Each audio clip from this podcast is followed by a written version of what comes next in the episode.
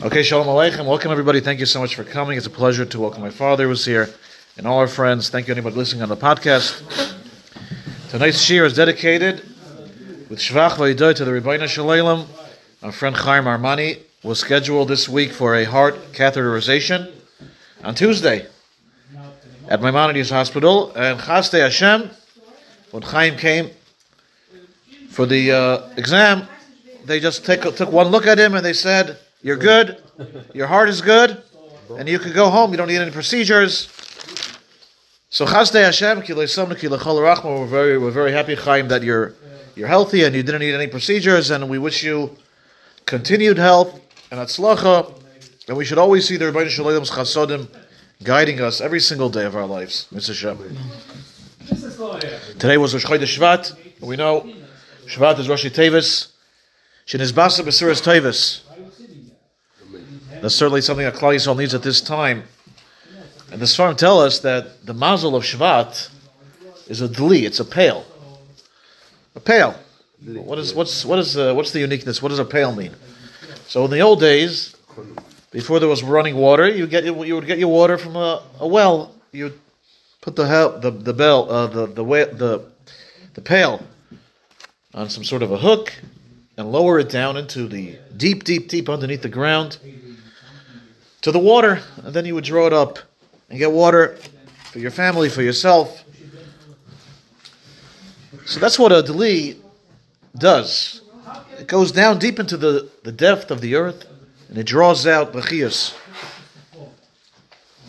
And that's a symbol for this time of year because we're holding mamish in the uh, the thick of the winter. It's cold outside. And the trees are barren. There's nothing growing. There's no grass. There's no flowers. There's no leaves. But we know from science that really underneath the surface, so there's a whole world that's regenerating itself and slowly rebuilding itself. And when the time comes, in just a few months, when spring emerges, everything is going to come forth almost in one shot, all of a sudden we're going to see the leaves and the trees blooming and the flowers growing. Everything is going to come. Now, where did it come from? It didn't happen by itself. No, all of that is happening right now, but it's happening underneath the surface. Right. Right, Tu B'Shvat is the beginning, right? Yeah, yeah, which is coming up just in a few weeks. And that's to symbolize what the what the Deli symbolizes. That, you know, there's a lot happening underneath underneath the surface that we don't see with our own eyes, but we know that it's there. And we hope that Mitzvah Shem, that just like nature is regenerating under the surface and it's waiting to emerge in its full glory, so too the Ribono Shel Olam also. Behind the surface, he is also being Matzmiach Yeshuas. And Mitzvah Shem will be Zeichet to see that very soon, as we said today by davening. Vihi achidash hazeh, soif v'ketzel cholza riseinu, tchila v'rosh. We should be zeicha to Yeshua's refuahs for us, and for God's Klal Yisrael, Mitzvah Hashem, very soon. Yeah, that leads us to the Parsha, Bezer Hashem, Parshas Ve'era. Last week we read about the beginning of the Shivud Mitzrayim. We read about Moshe and Aaron coming to Parai, and things seem to be going in the wrong direction. But immediately this parsha starts off with Hashem saying to Moshe Rabbeinu, "This is it. the final stage of the Geula is going to start now, with of course the ten makas, which we read about the first seven that happened in this week's parsha. In next week's parsha, we're going to read about the next three. The last one being makas bechiris. The Ribono Shel Olam is going to say, Pari is going to say rather to Klal Yisrael, B'makas b'chayris kumotzu mitaychami. Get out, out. I had enough of you. So all of this is happening. All of this is emerging in, this, in these weeks' parshias. And there's an interesting question. You know, we read about Klal Yisrael coming out of Mitzrayim, and us going from the mamish, the depths, the lowest of the low, emerging into Cheres we say by the Haggadah, by, by Pesach night, Halach Ma'anya. What do we say? Hashata Avdei, Lashana Haba B'nei Chayrin. That we acknowledge that Lamaisa, even though we're sitting by the Seder, and we came out of Mitzrayim, but we're still Avodim. So the question that we ask, you know, that everybody uh, probably to themselves is, if Mitzrayim was only a temporary reprieve, we came out of Mitzrayim, we came out of Avdus, but we're still Avodim, then what is the uh, what is the, the greatness of Yitzias Mitzrayim? After all, Hashata Avdei, we're still Avodim. We, we did have Chayris for some years, but now Klal Yisrael Lamaisa, there was a Golas, and we're still in Golas. Hashata Avdei. So what did Yitzias Mitzrayim accomplish if we're seemingly back to square one again? So let's take a look at the words of the Torah here at the beginning of the parsha. When, Moshe, when the Eibushter gives Moshe Rabbeinu the Messiah of the Geula, after Moshe Rabbeinu complained at the end of uh, Parshas Shemos, we read about last week, that uh, Parai, after Moshe and Aaron came to him the first time, so he made things even harder. In the beginning, they had, they, they would give them the supplies that they needed, the building supplies, and all they had to do was build. Then Parai said, that's it. You're not going to get the straw, you're not going to get the materials. You have to find everything on your own and then mix everything together and start everything from scratch, which made, of course, their work much harder. So Moshe Rabbeinu came to the, Ribono Shel Olam and says, Miyaos Basi, Parai, You made things much worse. So here in the beginning of the parasha, the Ribono Shel Olam says, don't worry. Lachain, Emor Levnei Yisrael Ani Hashem.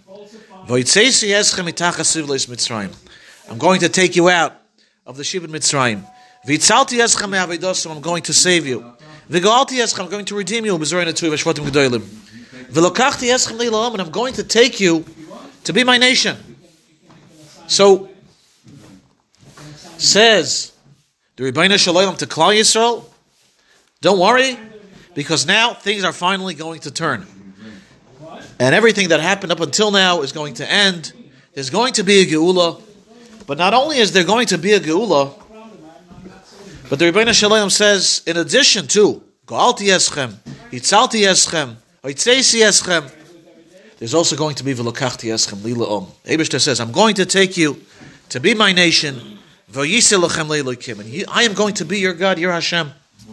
So what happened here by Yitzias Mitzrayim was that it wasn't just that Klal Yisrael emerged from slavery. What happened was that we became Hashem's nation. He took us to be his nation. And that is something that continues until this very day. Even though the Golas, unfortunately, came back. And Hashata Avde. But says the Ramchal, there's a difference between the Avdus that we're in today and the Avdus that was in the days of Paray. Because now, we're Hashem's nation. Hashem gave us the Torah. And now, right? So that's the difference, right? Right. So, yeah, right. Right, exactly, like David is saying. So even though there's physical slavery, but the type of slavery that was in Mitzrayim, which was complete chayshach, spiritual slavery, that Baruch Hashem we don't have anymore. Because we have the Torah and we're Hashem's nation. And that's the difference between that Golas and the Golas that we're in now. We're Hashem's nation, and that is something that keeps us strong and keeps us going in spite of the difficult circumstances that we find ourselves in. Because Baruch Hashem, we have the Torah that we learn, we have the mitzvahs that we observe, we have tefillah which we connect to the Ribono Shel Olam, and that gives us the koyach that we need to be strong, to go through the bitter Golas, and we know Mitzvah Hashem as we said, this goal is going to end very soon. There was a story in the one of the magazines written by a former Arab, a former Muslim. He was born Ayman Abu Saba. He grew up in Khan Yunis. Khan Yunis is in the news now because that's where the Israeli army is now bombing and destroying Hamas over there. Khan is in the thick of Gaza, and he describes what it's like to grow up in that environment. He said they They literally absorbed Jewish hatred in their blood, already as children. They were ingrained by their families, by their teachers, by the schools. You have to hate Jews, you have to kill Jews. And he remembers as a young child, he was a kid when the first Intifada broke out in 1987. There were some Arabs who were accused of collaborating with Israel. And he saw with his own eyes what they did to them. First, they beheaded them, they killed them, and then they hung them on electric poles, and then eventually they drug they, they dragged their bodies through the streets of Gaza on, cars. In other words, they, they tied their bodies to cars and they dragged them through the streets. That was the attitude that they had, the murderous Arabs, Yimach of Zichram. And he said, as kids, they were already encouraged, you should try to kill Jews. It's the best thing you can do. And he said he, as a child already, he was repulsed by it. Even though he didn't know anything about Jews and he never met a Jew in his life, but the whole attitude was something, it didn't speak to him. Even though his family and his friends, they were all into it, it never spoke to him. So he goes through the story. Eventually, he managed to make his way to Israel. Back in the day, in the 1980s and the early 90s, there was no border between Gaza and Israel. He could just go and travel because it was still part of Israel. So he eventually made his way to Rishon LeZion, and as he describes, there was a, a Sephardic family that spoke Arabic, and they found him there. They adopted him like a child, and he lived in their house. Eventually, he was Megayer. Today, his name is Dor Shachar. Dor means generation. Shachar, the uh, the dawn. And he said he took this name because it symbolized to him what his new life was all about: a new future, a new generation, and Today he says he has absolutely no connection to his family, and he goes around trying to explain to Israelis who don't understand that you cannot have any kind of dealings with these people because all they want is to is to kill us, to destroy us, to harm us. And he said he was not surprised by the atrocity of, of October seventh. He said because this is this is their life, this is what they're ingrained in, this is how they live, and Mimela, he wasn't surprised when all of that happened. And he says today, today, he doesn't have any connection to his family, and it doesn't bother him because he has the Torah, which is the truth. He says, I live by the Torah, and I'm connected to the eternity of Klal Yisrael, and that's all I need. I don't need my family. I don't need anything else. This is what he needs to be part of Klal Yisrael, to be part of the Torah. And this is what the Torah is uh, telling us over here that we are now we are now part of a new entity, a new Mitzias, Hashem's nation. We have the Torah, and therefore that gives us the strength to go against and to live during any difficult situation that we're in. Another interesting uh, story, also written by a Gioris, this time somebody who grew up as a as a non-Jew here in America, a woman, and she says, you know, um, she felt a connection to Jews growing up. She had visited concentration camps, and it was something that, that really deeply touched her.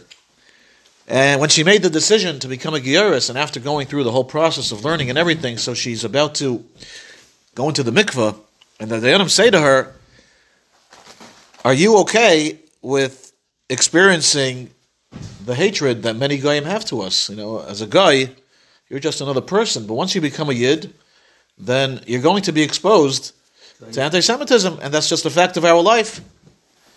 And she said she was a young woman; she was 24 at the time. She said, "Yeah," and she felt okay. You know, what's the worst that's going to happen? You know, she, uh, you know, she she's seen it all. She heard about the Holocaust. She said, well, "How bad could it be already?" But now, living in, in, in this day and age and experiencing what's happening in the world, and you know where she lives now in Cleveland. So she herself and her family were exposed to some acts of hatred, of acts of anti-Semitism. So all of a sudden, it's like it's not it's not abstract anymore. It's not something that happens in Europe, you know, or in Israel. It's happening right here in her own backyard. So she says, you know, she's driving once through the streets, and you know, and she sees the goyim, you know, just walking around their daily life without any concern in their life, and she says to herself, you know, this could have been me, this was me. And she thinks to herself, you know, maybe, well, maybe, maybe, maybe I shouldn't have done that right away. She tells herself, no, I made the right choice. Because even though there's hate, it's worth it to have a life of meaning, a life of purpose, and most importantly, to connect to the eternity of Klal Yisrael, both her and her family, her children, and future generations. So this is what it means, and this is what the transformation that all of us went through after Yitzias Mitzrayim. And Mimela, you know, we should try to take a look at all the events that are unfolding around us, and befrat the events in Eretz Yisrael, and, and remind ourselves that yes, it's difficult, but Baruch Hashem, we have the Ribono Shel Olam on our side, and He gives us the tools to deal with it. There were some interviews this week with uh, mothers and grandparents and widows, unfortunately, of Chayalim that were killed during this war. And you listen to these people speak, and they're so infused with Amunah, with Bitachon, with love for the Ribono Shel Olam. It's it's really uh, it, it, boggles the mind. It's mind blowing. This interview uh, that I saw yesterday with the, uh, a man who Nebuch he lost three grandchildren, all in this war the last few months. Three grandchildren, and they show a video of him by the Levaya of one of his grandkids. He's there and he's getting up to speak, and he starts singing. These were his feelings at the time. You know that this is unfortunately it's a it's a it's a terrible sacrifice, it's a terrible loss. But at the same time, it's coming from the angle of Yidden, the angle of Klal Yisrael, and the angle of Hashem's nation. And he speaks about you know that yes, it's painful and it's difficult, but we're Klal Yisrael, you know, and we're we're one nation we have Hashem with us, and that's what gives us koyach and chizuk during this time. Another interview, uh, which uh, also uh, parts of it went viral by an almana uh, who lost her husband, a young woman, and she says, "I don't want people to have pity on me. You know, I don't want them to have rachmanis on me. My husband was a wonderful person. He was a bentayra. He was an erlich man." And Baruch Hashem, he gave his life, Al Kiddush Hashem, which is the highest thing that a Yid can do. And we're very proud of him. And we're very proud that we're able to fight for Eretz Yisrael. Tremendous, tremendous and you wonder where do these people get their strength from? But the answer is they get it from the Torah, they get it from the Ribono Shel Olam, and they live by it. And uh, one final, one final uh, interview was with the mother of a fallen soldier, and also there was a video of her by by his levaya. She's singing and she's encouraging other people to sing along with her. Songs of Amunah, songs of Chizuk, songs of Bitachon. And this is us, Klal Yisrael, you know, that we don't let the difficulties break us. Adrabah. That's what makes us, and we use it as tools to come closer to the Ribono Shel Olam. Of course, we daven that, you know, these korbanos should be the last ones, and and and, and Sal should have a, a, an amazing victory. But in the meantime, no matter how difficult things are, we're Hashem's nation. Interestingly enough, we mentioned last week Meir Schuster, uh, the famous Machzor B'tshuva, the man who would approach people at the kotel and tap them on the shoulder and bring them to yeshivas. So he does that to one fellow, you know, and uh, he uh, thought that he was Jewish. I guess he looked he looked like a Jew, so he didn't bother asking him, "Are you Jewish?" Which is something that he usually did. So the fellow, when he asked the fellow, "Do you want to go come learn some Torah in the yeshiva?" The fellow said yes. now it'll probably take some Teisha Torah. He was not. He was not a Jew. Exactly. The person was not a Jew. Not only was he not a Jew, he was studying to become a missionary. He was. Uh, his name was Brother Adrian, a student at a Catholic uh, school, and he was studying to be a missionary. And that's why he was in Israel. But anyway, he went to Yeshiva Teisha Torah. And he's sitting there, he's learning, he's steiging, and he's really enjoying his experience there.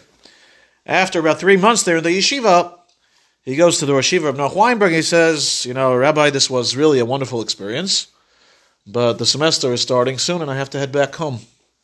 So Rabbi Weinberg says to him, But, you know, you learned so much, you grew so much during this period, you're going to go back and you're going to go back to, to university, you're going to lose everything. So says Adrian to the to Rabbi Weinberg, I have to tell you the truth, Rabbi. I'm not a Jew. I'm not a Jew. Uh, obviously, understandably, Rabbi Weinberg was not happy. He was not a happy camper, to put it mildly, as the book describes. He was furious. And he screams, he says, you know, the slots that we have, we have limited slots in the yeshiva, they're meant for Jews, that they should come and you utilize those, our resources for free. Uh, Mamish, you, you deceived us, you lied to us. And he went on and on and on. Finally, Adrian says, you know what, you know what, Rabbi, here's the deal. If I ever encounter a Jewish student in my, uh, you know, in the seminary where I'm going to learn, and then eventually in my role as a Catholic preacher or, or priest, whatever, I'm going to teach him Torah. And Rabbi Ramberg said, in that case, that'll be your kapara, that'll be your atonement. Anyway, so he goes back home. He becomes eventually a faculty member in a Catholic school. And a student comes there. The, the place is in Vermont. You know, not, not too many Yidden live in Vermont. Certainly no yeshivas there. He meets a Jewish student. And the Jewish student comes to him and he says, you know, there, I, need, I need to take on uh, some extra some extra credits that I have to that I have to do to get my degree. Maybe you could help me teach me some subject. He found out that the student is a Jew. He said to him, I have the perfect subject for you. It's called Mishnayos. And he started teaching him Mishnayos. Yeah. Taught him Chumash. And today, this fellow, the, the, the student that he taught, is a frum Jew, raising an Erlich family. Yeah, so you never know. You know, you never know where uh, where life is going to take you. And you know, the the Ribono Shel Olam certainly has a sense of humor. And uh, Rabbi Rabbi Schuster used to tell over that story. You know, I guess as a way to show that you know that the Ribono Shel Olam works in, in interesting ways. You never know. You know who you're going to end up taking Deisha Torah and who that person is going to end up influencing. But Lamaisa, what we do know is that there is a Ribono Shel Olam, and he runs the world, and he's taking care of us, and he's always going to take care of us. We say by davening every day. We go with the name of Hashem. That's what gives us our koyach. That's what gives us our strength. What is the name of Hashem? What does it symbolize? So we read in last week's parsha that when Moshe Rabbeinu was first approached by the Ribono Shel Olam by the Sneh, and he tells him to go and relieve, reduce, and and and uh, and free Klal Yisrael from slavery. So he says. What should I say when Klal Yisrael asks me, "What's my, what's your name?" So Hashem says, "Ekya asher ekya." I will be what I shall be. And there's many, many different ways to explain this very interesting name, very mysterious name of the Ribono Shel Olam. But that is one of the Ribono Shel Olam's names. I will be what I will be. So one of the pshatim of Miller, Avigdor Miller says, is that the whole concept of time exists within the confines of this world. Time, there's a past, there's a present, there's a future. But the Ribono Shel Olam, there's no such thing. By the Eibishter, everything is forever. Everything that happens. Eki asher eki, I'm going to be forever, and everything that's by me is forever. And so Rav Miller explains that part of that means is that when we do mitzvahs l'moshel, these are things that by the Ribono Shel Olam, there are mitzvahs that are there, and it's not something that, that ever that, that's ever part of the past. It's a mitzvah that's always going to be there. It's forever and ever. So what l'moshel, you know, you daven, and then you know the next day comes and you daven again. So you shouldn't think that yesterday's davening was yesterday, today's davening is today. No, no, no. Every single tefillah is nitzchias. Every single tefillah is there, and it's always going to be there. Every single blatt gemara that we learn, every shir that we go to, it's nitzchias. It's forever and ever. Ekya asher ekya, and that's part of being a yid. And in addition to that, in addition to that, is the Ribono Shel Olam's promise to Klal Yisrael that He is going to be our God, as we see here in the parsha. That too is going to be forever and ever. As the pasuk says, and he quotes it, "Ani Hashem loishinisi," the same way I don't change, and I'm forever. Atem v'nei Yisrael lechilisim. You too, Klal Yisrael, are going to be forever, and this is something that we should remind ourselves during this time. Number one, to be mechazek ourselves in this which gives us the strength, which is the Torah Kedosha, and at the same time, be mechazek ourselves b'shem Hashem, that the Ribono Shel Olam promises us. I am going to be there for you forever and ever. Ekya asher ekya. And us, Klal Yisrael, we are too going to endure forever. And that should give us chizuk, no matter how difficult things are, and they are very difficult. Ekya asher ekya, the Ribono Shel Olam is always going to be there for us. And Klal Yisrael is always going to, going to endure. And no matter what happens, we are all going to survive and continue to thrive because we have this direct link to the Ribono Shel Olam through the koyach of the Torah. And speaking of the koyach of the Torah, I just want to conclude with a beautiful story, which shows you how the great, the great levels that someone who's truly connected to the Ribono Shel Olam to his Torah could reach. The Rosh Yeshiva Shmuel Kamenetsky Shlita, you should have for Shlema Shmuel Benita Etel. Uh, he's been the Yeshiva in Philadelphia uh, for the past 60 years or so. This story happened someone, sometime in the 1990s. He gets a phone call from a Talmid, a former Talmid of the yeshiva, who was learning in Koilel in Mexico, Mexico City. It used to be a Lakewood Koil there, could be, there still is. And the Talmid says, Rebbe, you know, we learn here with the Balabatim, with the Sfadi Balabatim, and there's a fellow here who has a daughter who's not well. And he came over to me with a question. He said he heard that in America, in Philadelphia, there's going to be a medical conference discussing the exact issue that his daughter has, some developmental disability. And this fellow is wondering maybe he should come with his wife to the conference. Uh, they were speaking uh, sometime in September, and the, the conference was scheduled for May. And the Rashiva said, "You know, actually, I had I heard about this conference, and it's a very it's going to be a very good one. How did he hear about it? Because someone else had asked him about it, so he had looked into it with his Rebbitzin. Anyway, to make a long story short, he says, I think you should recommend to this fellow to come. Okay, time goes on. It's seven months later. It's May, and this fellow in the Koil, one day he gets a phone call. Who's on the phone? Who's on the phone? It's the Rashiva of Kamenetsky. He said, "Remember that conversation we had seven months ago in September? Did that fellow ever show up? Did he come to the conference in Philadelphia?" So the man said, "Yes." So the Rashiva says, How can I reach him? And the man says, I really don't know.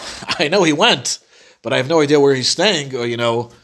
So anyway, okay, that's that was the end of the conversation with Reb Shmuel. Fast forward a week later, the man walks into the kollel. He came back from America, and he says he won't believe what happened. He said, after you hung up with the Rosh Yeshiva, what did he do? He called every single hotel in Philadelphia. Is so and so staying by you? Until he tracked me down. He came to the. He called me. You know, he was surprised to uh, to hear from me. He says, "Could you please? Come, you know, you're you're here, and, and, and the conference, I guess, was a full week, so they had to stay for Shabbos." He says to him, "Where are you going to be for Shabbos? Please come and be my guest." So the man and his wife come to the Rosh Yeshiva's house for Shabbos, and he treats them with royalty. He learns with him. They schmooze, and he said it was a, a really a very uplifting and wonderful Shabbos. Motzei Shabbos, they call a taxi for the man and his wife to so you go back to the hotel, and then you're going to go back the next day to Mexico City. He's walking to the car, and the man turns to the He says, "He says, Rashivi, you're not going to ask me for a donation? I'm listening what? For a donation, for a check for the yeshiva?" Yeshiva, no? And he says, Rabbi Kamenetsky was like, "What? What in the world are you talking about? What donation? You think I did this because I wanted money from you? I did this because you're a fellow yid, alone in a big city, and I know if a fellow yid is here, I have to take care of you." So the man said, "Yeah, but Rabbi, I want to give you a donation." So Rabbi Shmuel says to him, "Do me a favor, go back home. In a few weeks, if you decide to send a check for the yeshiva, mail it in the mail. But now don't give it because if you're going to give it now, it's out of a sense of obligation because I hosted you for Shabbos. And me hosting you for Shabbos had nothing to do with money. So go home, and then if you decide to send a check, then you can do it. Which was what he did, he went back just to show you really the greatness of our leaders, of our Gedolim, those that are connected to Torah. You know, you hear about a Jew, and seven months later, you still remember it, you track him down, you invite him for Shabbos without anything about anything in return. That's the greatness of those that are connected to Torah, and that is the greatness of Klal Yisrael. That's the greatness that we were zeicha to, as we read about this parsha. Om, v'yisi lachem leila kimu shnaki b'zeicha, to the Geula shleima, b'meri b'yameinu amen. Amen.